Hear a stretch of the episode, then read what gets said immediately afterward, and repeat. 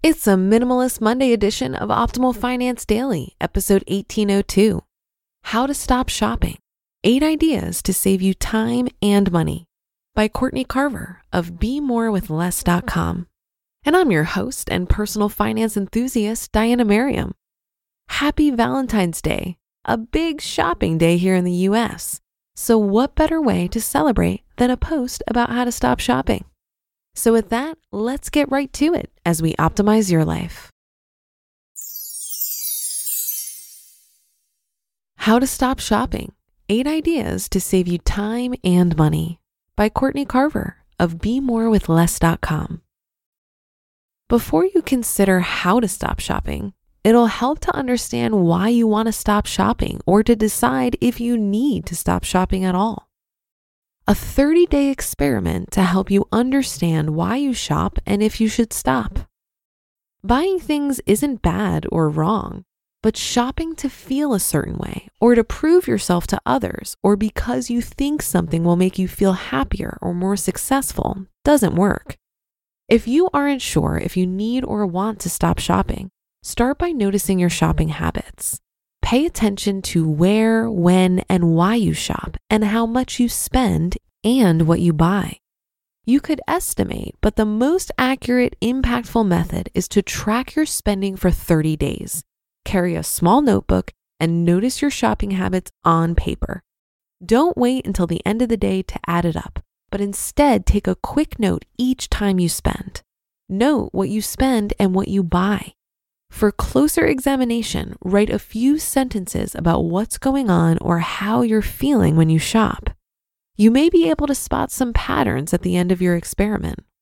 After tracking your spending for a month, or if you just know it's time to stop shopping, write down your why. Why do you want to stop shopping? Do you want to trade shopping for more money, less clutter, more time, less decision fatigue, more energy? Your reason may be different or may include all of the previously mentioned. Once you've figured out why, write it down and keep your note handy so you can see it whenever you're tempted to shop. How to Stop Shopping, 8 Ideas that will Save You Time and Money. Number 1, identify the real need. Before you buy something new because you're bored, sad, frustrated, or even celebrating, identify the real need. How do you want to feel? What could you do besides shopping to feel that way? For instance, if you're frustrated, would taking a walk provide some relief? Number 2, remove temptation. Remove temptation and encouragement to shop by unsubscribing from your favorite store newsletters.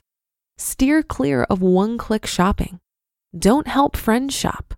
Stop window shopping, reading magazines, and clicking through lists of favorite items from social media or blogs. Where do you enjoy spending money? Don't go there.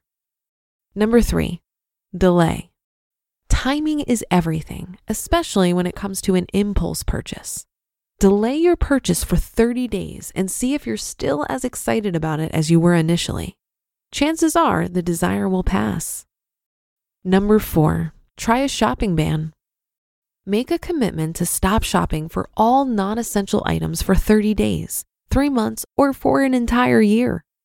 If your closet is the problem, try Minimalist Fashion Challenge Project 333. You'll dress with only 33 items of clothing, shoes, accessories, and jewelry, and ban shopping in those categories for 3 months. Number 5, watch your excuses. If shopping excessively is part of your daily life, when you stop, you'll find excuses to shop. From gifts to convincing yourself that you need something new for an upcoming event to just in case shopping, it won't be hard to find a loophole. Simply pay attention, and when excuses come up, revisit your why. Number 6, give. If you want to shop your way into a happiness boost, stop. Research shows people who give away their time and money are happier than those who don't. Number 7, start a What Matters Fund. What really matters to you? If you want to become debt-free, support a local charity, spend 2 weeks in another country, take salsa dancing lessons, build a house, or change careers, start a fund specifically for that. When you're tempted to shop, ask yourself what matters more and make an intentional decision about how you want to spend your money. A new purse or dinner in Paris? And number 8, gratitude. If you aren't happy with what you have, you won't be happy with what you get. More stuff doesn't equal more happiness. Keep a gratitude journal or make gratitude part of your morning practice by silently acknowledging a few things in your life that you're grateful for. As the saying goes, it's not happiness that makes us grateful, but gratefulness that makes us happy. When you do stop shopping, don't judge your past behavior. Notice it, but resist making judgments or feeling badly about it. You've already paid enough. You've paid with your money, time, attention, energy, and emotions. You don't have to continue paying with guilt or other negative emotions. If you've decided that this is the time to stop shopping and regret a recent purchase, remember, you can return that. You just listened to the post titled How to Stop Shopping, 8 Ideas to Save You Time and Money by Courtney Carver of BeMoreWithLess.com. It's no secret that something always comes up when you're running a small business. It's time to take the pain out of payroll benefits and HR and put the joy back in running your business with Gusto. Gusto's payroll and HR services can make it a little easier. Gusto is designed for you, the small business owner.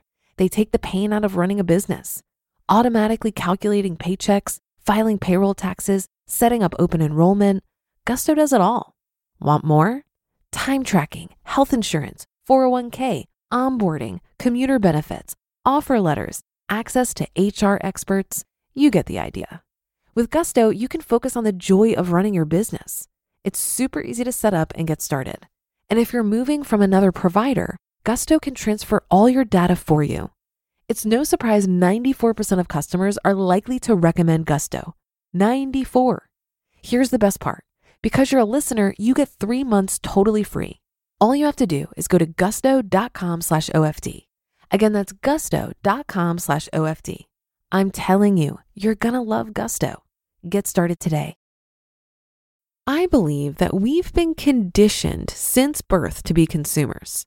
Many of us have a relentless desire to shop and buy more stuff, regardless of actual need. Advertisers have convinced us that we need all the things we buy. So I think it takes a lot of intentionality to question this and to push back against our consumerist conditioning. I've been able to do this in a few key ways. Firstly, I've developed a lot of gratitude for what I have. Focusing on the material abundance I already have curbs a desire for more. It's hard to sell someone something until you first convince them that they are somehow lacking without it. By continually reminding myself that I already have everything I need, there's no room for a sense of lack. I've also replaced the desire for more material possessions with the thrill of actively creating things. Shopping is all about passive consumption, but actively creating can be much more satisfying. For example, rather than buying your next meal at a restaurant, you could cook it yourself. Rather than buying art for your walls, you could make a shadow box of childhood memories that have been rotting away in your basement. Rather than buying clothing, you could create a fun experience for you and your friends by hosting a clothing exchange. I get much more of a sense of pride from actively creating something than passively purchasing something. We've also been conditioned to connect our self-worth to the material possessions we have. You can change this by recognizing that there is no material possession you can buy that's going to make you feel better about yourself. Improving your self-worth comes from learning to enjoy your own company and investing as much time as possible in self-care. I do this through reading, journaling, meditation, hot yoga, long walks, affirmations, time with loved ones, and quality sleep. And I don't spend a dime on any of these activities. That'll do it for today. Thank you for listening. Have a great rest of your day, and I'll be back for tomorrow's show where your optimal life awaits.